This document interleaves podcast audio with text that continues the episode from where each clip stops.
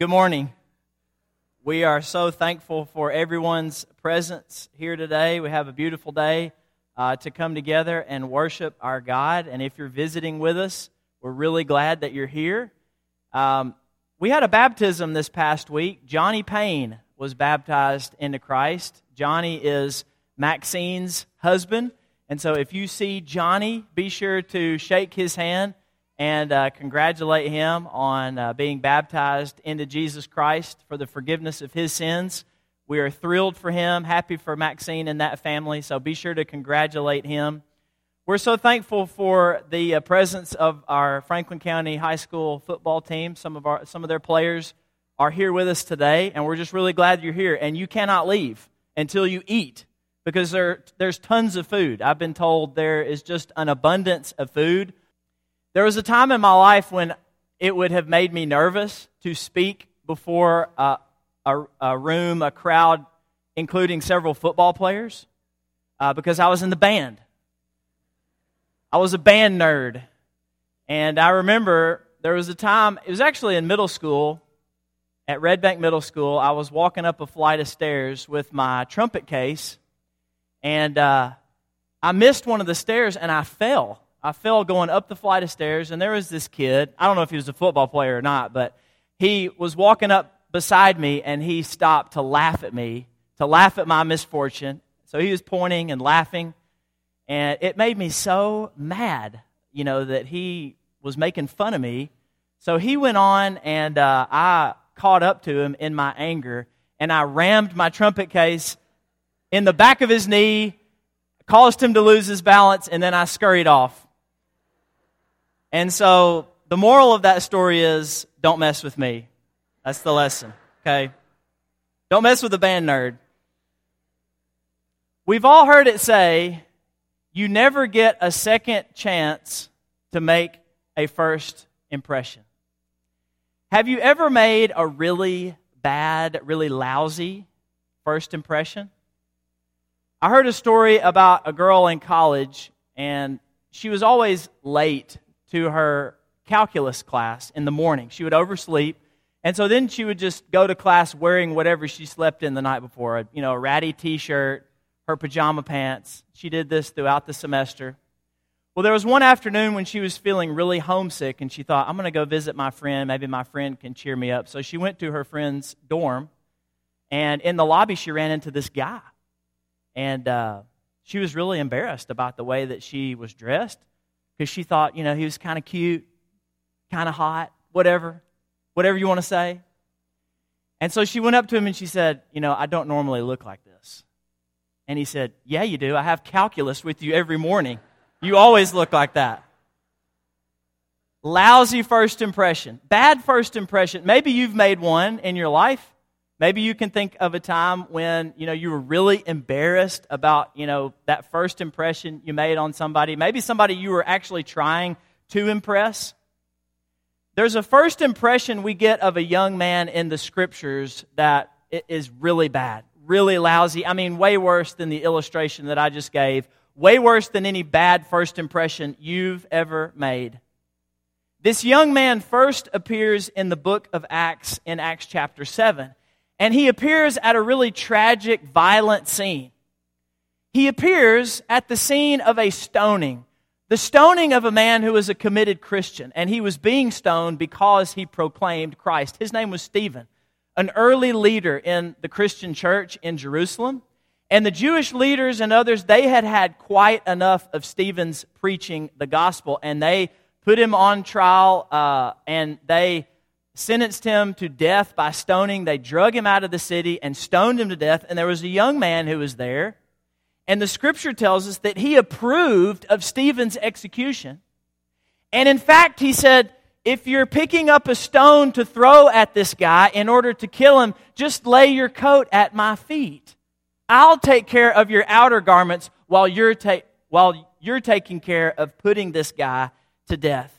His name is Saul. And we continue to read about him in Acts chapter 8. In fact, we read in the first few verses of that chapter that there was a great persecution that rose up against the Christians in the city of Jerusalem. And Saul was instrumental in this persecution. Saul was a chief persecutor of the early Christians, and as a result of this, many of those Christians, in fact, we, we see here, every Christian except the apostles were run out of town. They had to go out to the, the uh, surrounding area of Judea and Samaria. They had to leave the place where it all began. The place outside of which Jesus was crucified, and the place outside of which he came back to life. The place where the Holy Spirit came in a mighty way on the day of Pentecost. And Peter preached that powerful sermon, and 3,000 souls came to Christ. All of that happened in Jerusalem. It all began in Jerusalem. But as a result of this persecution and the Christians being treated so poorly and so violently, they are scattered. And Paul, uh, Saul, excuse me, had a lot to do with that. We read here that Saul was ravaging the church. Verse 3. What about that? What about that verb?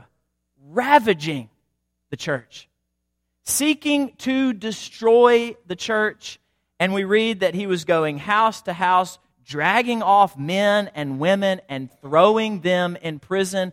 Saul said, We've got to lock these Christians up. I've had enough. So, what's our first impression of this young man named Saul?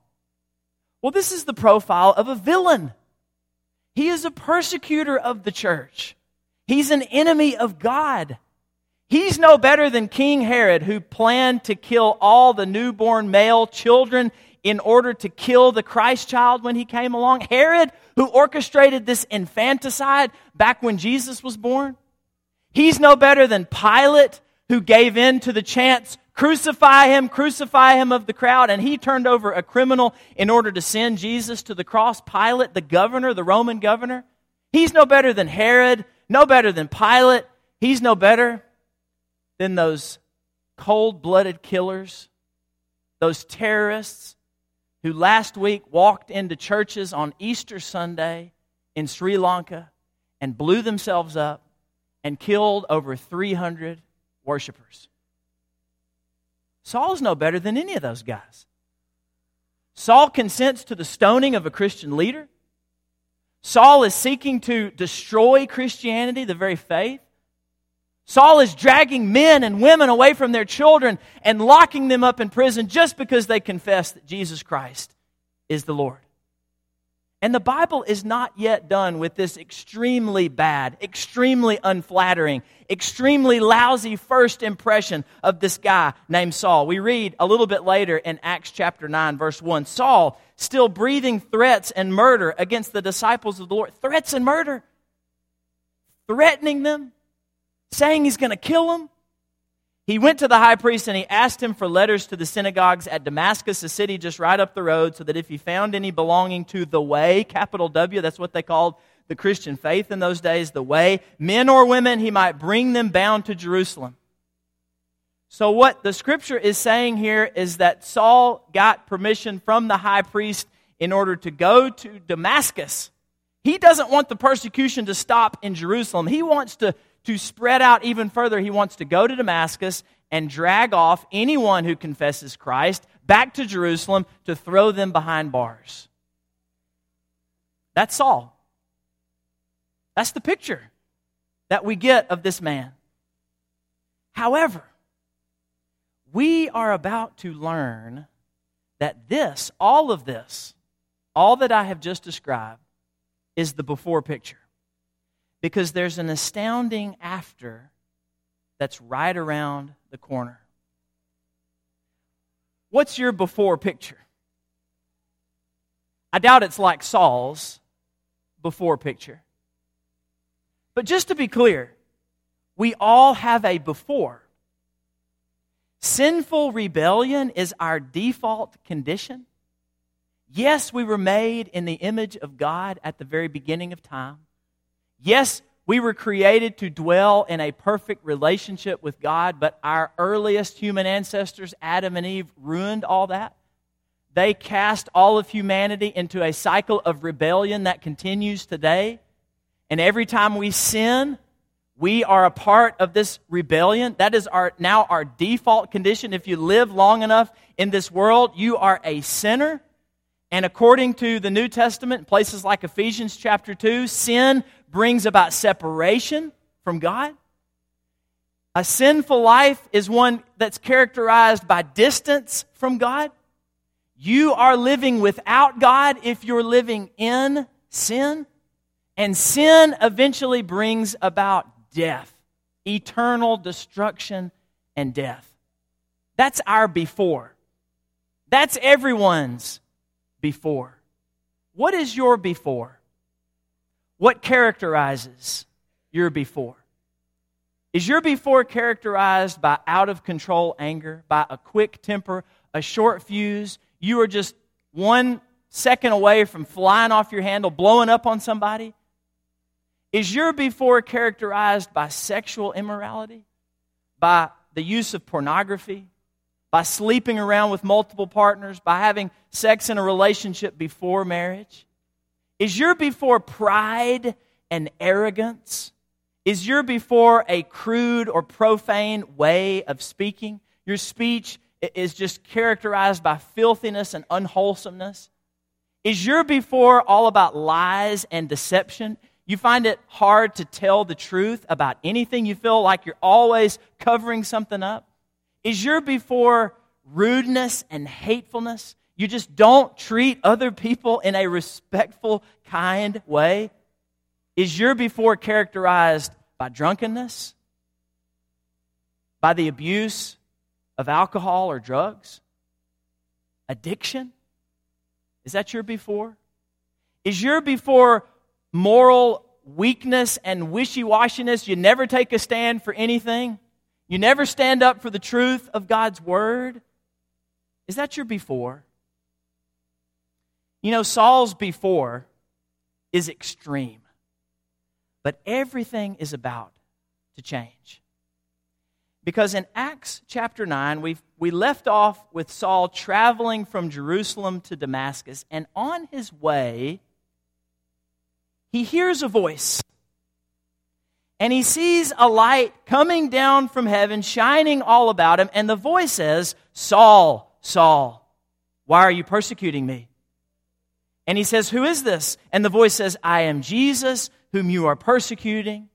Rise and enter the city, and you will be told what you are to do. The people who are traveling with Paul, with Saul, are speechless. They don't know what's going on. And Saul rises from the ground, and even though his eyes are open, he cannot see a thing. People take him by the hand and lead him into Damascus, and for three days he remains there without sight, and he neither eats nor drinks.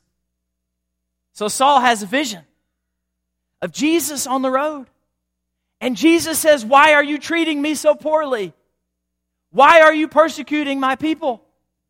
And he strikes him blind. And for three days, Saul, in the city of Damascus, where he was heading to round up Christians, is blind and he fasts. He has nothing to eat, nothing to drink.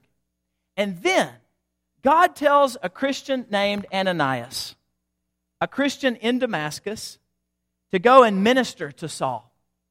Why? Ananias wants to know.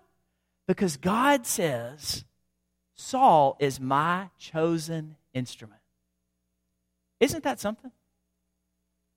Why in the world would God choose a man like Saul, his sworn enemy, a persecutor of his people, someone who is treating Christians, the church, violently, throwing people in prison? God says to Ananias, Don't question me on this. I am sending you to Saul. I know what you've heard about him. It's all true, but listen to me. He is my chosen instrument. I have picked him to preach the gospel to Gentiles, to kings, to all of Israel, to everybody. I want him, this man who has been my enemy, to be one of the greatest proclaimers of the gospel that the world, that history has ever seen. And that is precisely what Saul becomes. Ananias goes to him, he lays his hands on him. Saul is baptized, he receives the Holy Spirit. Something like scales fall from his eyes, he can see again, but he, it's not just that he can see again physically, he can see the world as God made it to be. He has clear spiritual vision, and he begins gaining strength and he begins preaching the gospel. And Saul, better known as Paul, and I let that slip already a couple times, better known as Paul, he becomes a fearless follower of Jesus Christ. One of the greatest evangelists that the church has ever known, planting churches all over the known world until his dying breath. He becomes one who cannot help but proclaim the wonderful gospel of Jesus Christ, the good news that changed his life. And he becomes the author of the majority of the books that we have in our New Testament. But this is how it all started for him. Before he was Paul, the preacher, he was Saul, the persecutor. But once Paul passes from before to after, from old to new, from darkness to light, from rebellion to relationship, listen to this God does not hold his past against him. And this is the big message of the sermon today that I want to leave with you. Here it is. It doesn't matter who you were, it matters who you are. It doesn't matter what your past looks like, it doesn't matter who you were, it matters what your present looks like, who you are. Listen, earlier I said, we are all by default in a sinful condition, and we must be delivered from this sinful condition in order to share a relationship with God, in order to receive eternal life and other blessings from God. Well, here's what God did to make that happen. We read in Romans chapter 5 verse 8, which was in fact written by Saul, by Paul. He writes, God shows his love for us in that while we were yet still sinners, he sent Christ to die for us. Before we could prove our worthiness to God through various deeds and actions, while we were stuck in the mire of our iniquity and sinfulness, God sent his Son to die on the cross for us. Before we were even a little bit obedient, God acting on our behalf. It's not obey me and then I'll love you. That's not how the gospel works. It's God saying, I love you. Here's how you can know I love you, and now obey me. God sends his son for us while we were yet still sinners. And Paul elsewhere says in 2 Corinthians, in Christ, God is reconciling the word to himself, not counting people's sins against them anymore. No longer regarding them according to their sins. God is bringing himself back into a relationship with his people through Christ, no longer counting their sins against them. Through Jesus Christ, God removes our sins as far from us as the east is from the west. To God, it doesn't matter who you were, it matters who you are. His name is Rosendo Granald Sr., but most everyone knows him as Big Sarge. He lives in the country of Panama, and he served in that country's navy for several years. He sailed all of the territorial waters of Panama. Big Sarge is a large and imposing man, towering above most others at six foot eight inches. For his final duty assignment, he was appointed as a personal bodyguard of General Manuel Noriega, who was the last dictator of Panama. Noriega was a ruthless leader, as many of you probably remember, and his right hand man, Big Sarge, was just as ruthless, carrying out much of Noriega's dirty work. In 1989, the U.S. invaded Panama and removed Noriega from power. Thankfully, Big Sarge retired from his military service only 20 days before the invasion. He retired because he had obeyed the gospel, because he had become a Christian, because he had been baptized into Jesus Christ. I met Big Sarge in the summer of 2005 on a mission trip to Panama. And by that time, he'd been working with the organization Latin American Missions for around 15 years. He told me that when he worked under General Noriega, people would often call him Gato Feroz. Excuse my Spanish. That means fierce cat. But he said, now that I'm a Christian, people call me Gato Suave, which means gentle cat. He's helped plant numerous churches in Panama. He's converted hundreds, including his wife, many of his children, and several, several other family members. What a dramatic before and after. Nearly as dramatic as Saul's before and after. And it's all because of Jesus Christ. You'd never know that before Christ got a hold of him, this man worked for a brutal dictator. But it's not his past that matters, it's his present. It doesn't matter who you were, it matters who you are. We live in a world today where a lot of folks say people can't change. Nobody can change. You're basically just stuck the way that you are. We live in a cynical world where people say no matter what you do, no, matter how many times you help somebody, that person is never going to change. We Christians have got to stand out in the midst of this world and say, no, people can change. Our faith demands that we believe that people can change because the Bible is littered with stories of people who changed. And we really should reword this. It's not that people can change, it's that God can change people. God can change a person who struggles with anger, who, who is always blowing up, who has a short fuse, a quick temper. He can make such a person into a peace seeker and a peacemaker. God can change a person who struggles with pornography use, who sleeps around, who's had sex before marriage, into someone who embraces sexual purity. God can change somebody who struggles with pride and arrogance into somebody who's humble and meekness. God can change somebody with a foul mouth who has a habit of, of a profane way of speaking into someone who speaks words that are wholesome and that are edifying and encouraging. God can change somebody who's addicted to lies and deception into a, an honest, truth telling person. God can change somebody who's just rude and hateful and ugly into someone who's kind and gentle and loving.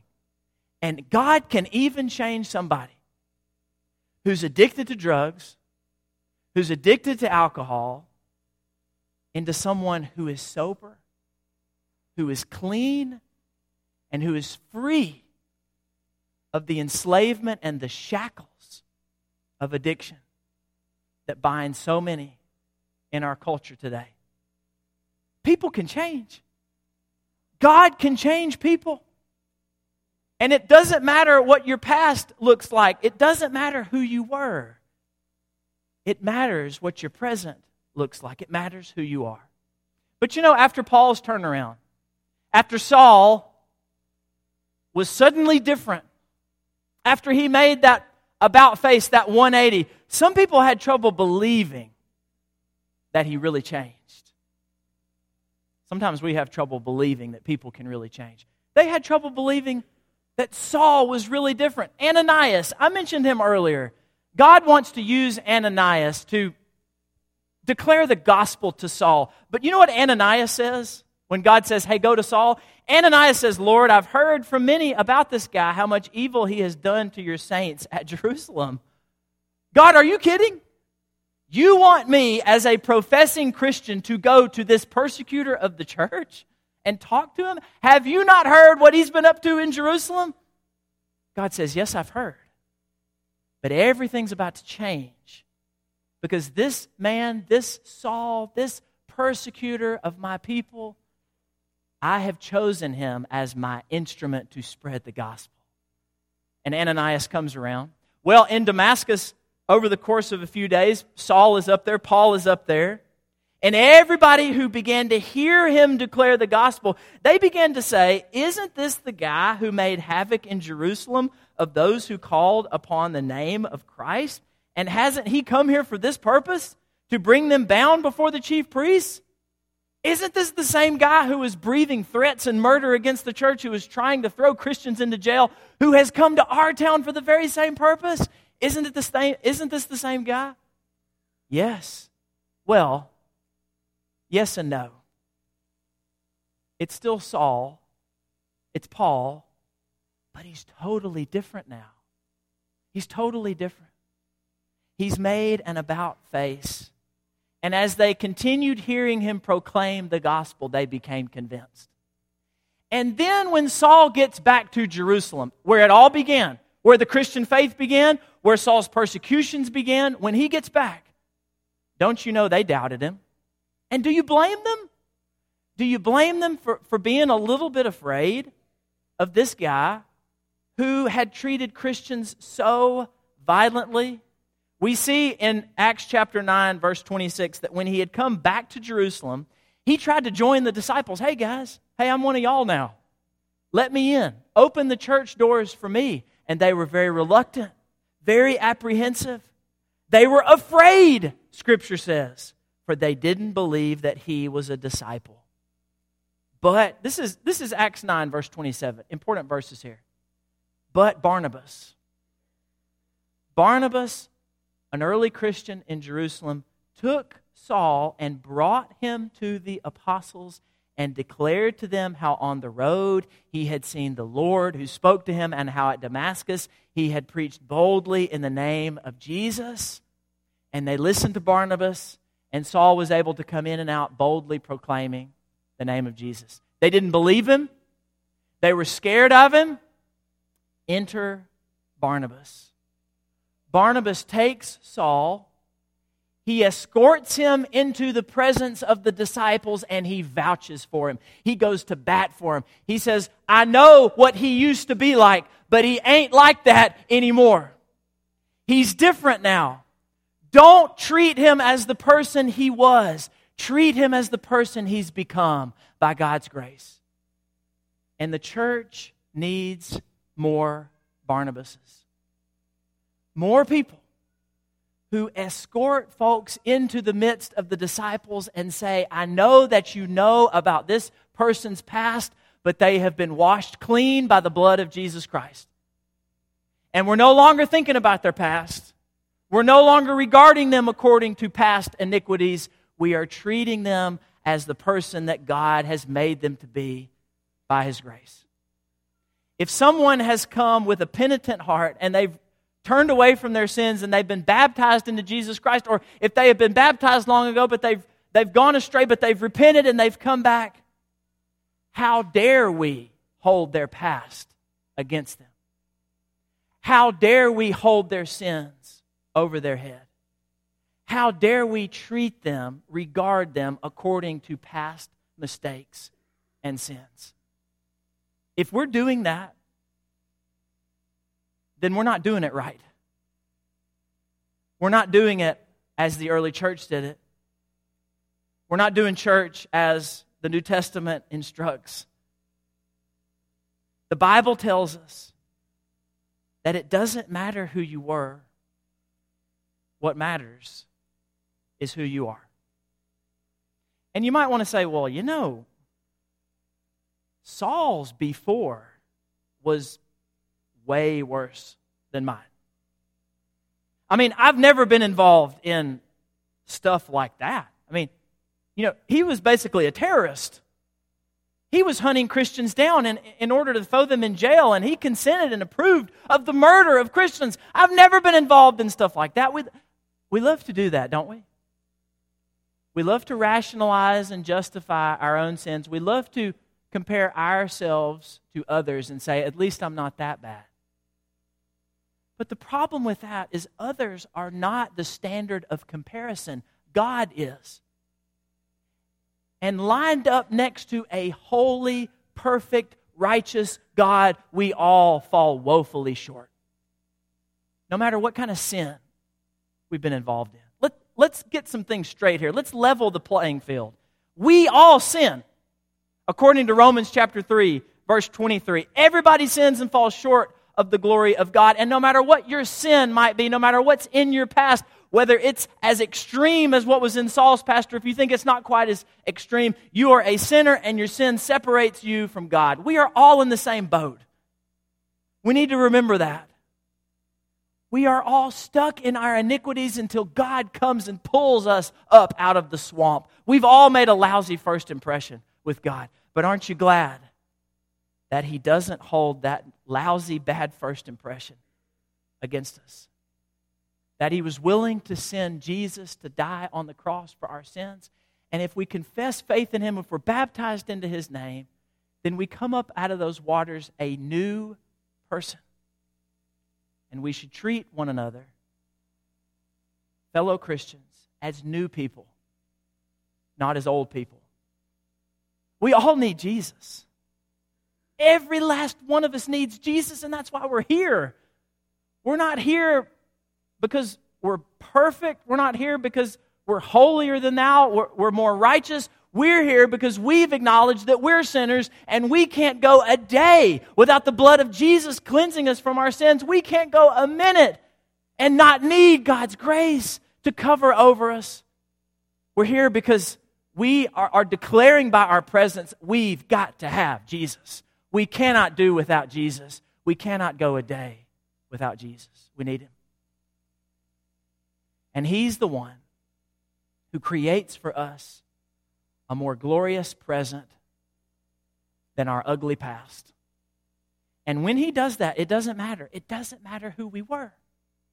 What matters is who we are. In 2013, Justin Sacco, who was a senior publicist at the internet company IAC, he made a terrible joke on Twitter before he left on a plane for Africa. It was a vile, racist tweet, and I'm not going to read it. By the time the plane landed, he was no longer employed by his company. But it didn't end there.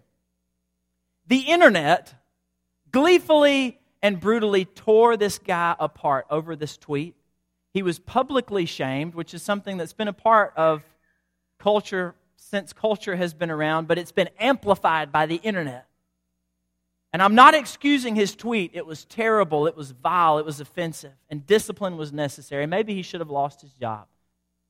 But this story illustrates to me that in our culture, you are often defined by the worst thing that you've ever done. This one terrible mistake is now what defines him.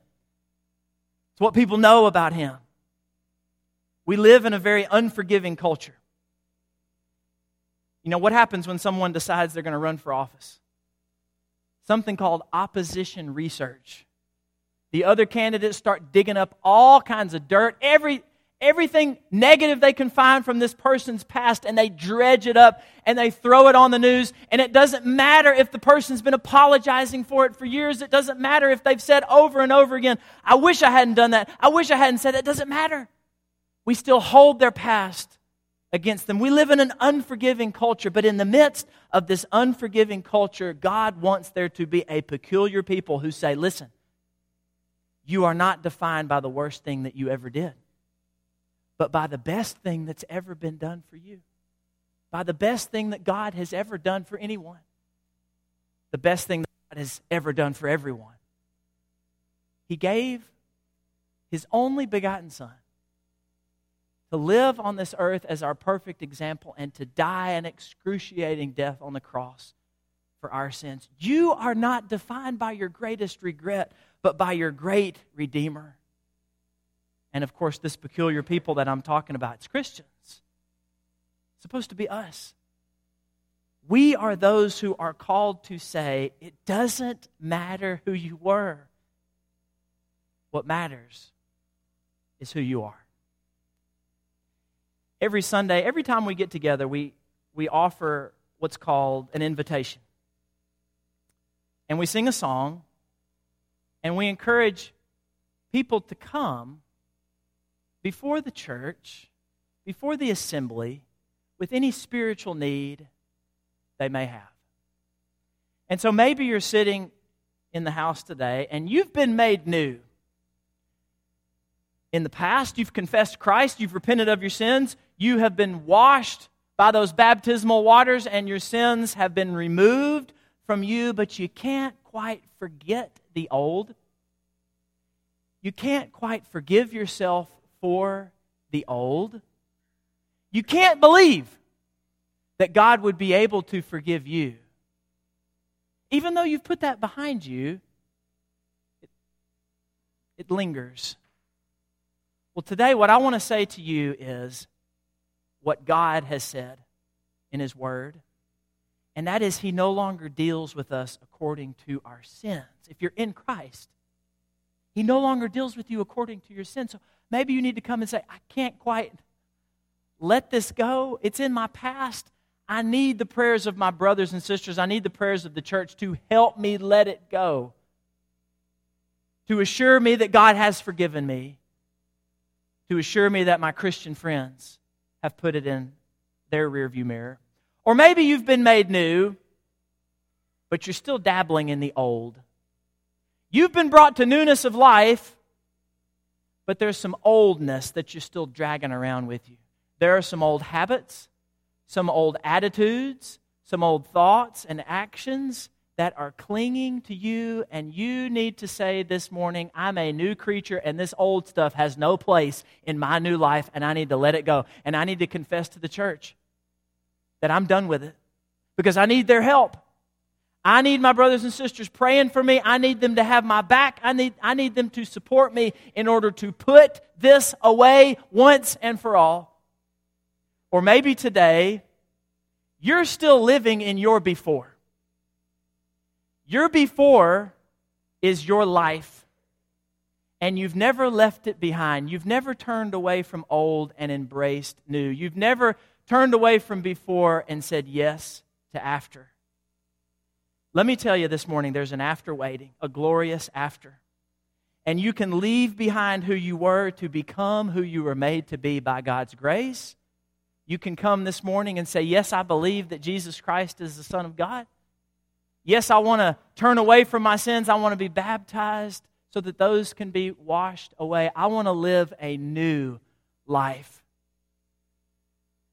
I want to be who I was made to be and not who I've been. And when you do, what's in the past is in the past. And it won't matter who you were.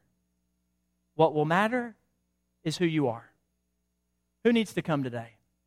Why don't you do that while we stand and sing?